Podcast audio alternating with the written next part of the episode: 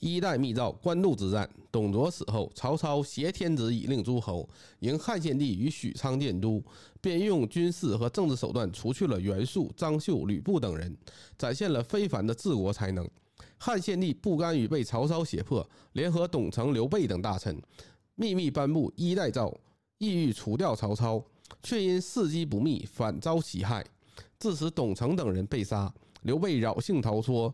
前往河北依附袁绍，与关羽、张飞兄弟分离。在江东，孙坚之子孙策多年苦心经营，终于称霸江东六郡八十一州，人称小霸王。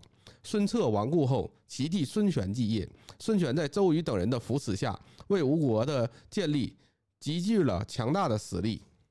关羽身在曹营，却心念故主。斩颜良、诛文丑，千里走单骑。最终与刘备、张飞在古城相会。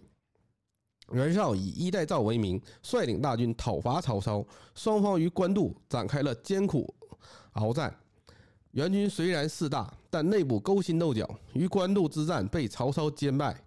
袁绍气病交加身亡，袁家兄弟又互相猜忌，最终被曹操设计除掉。曹操继而征伐乌恒，一统北方。为此后魏国的建立奠定了坚实的基础。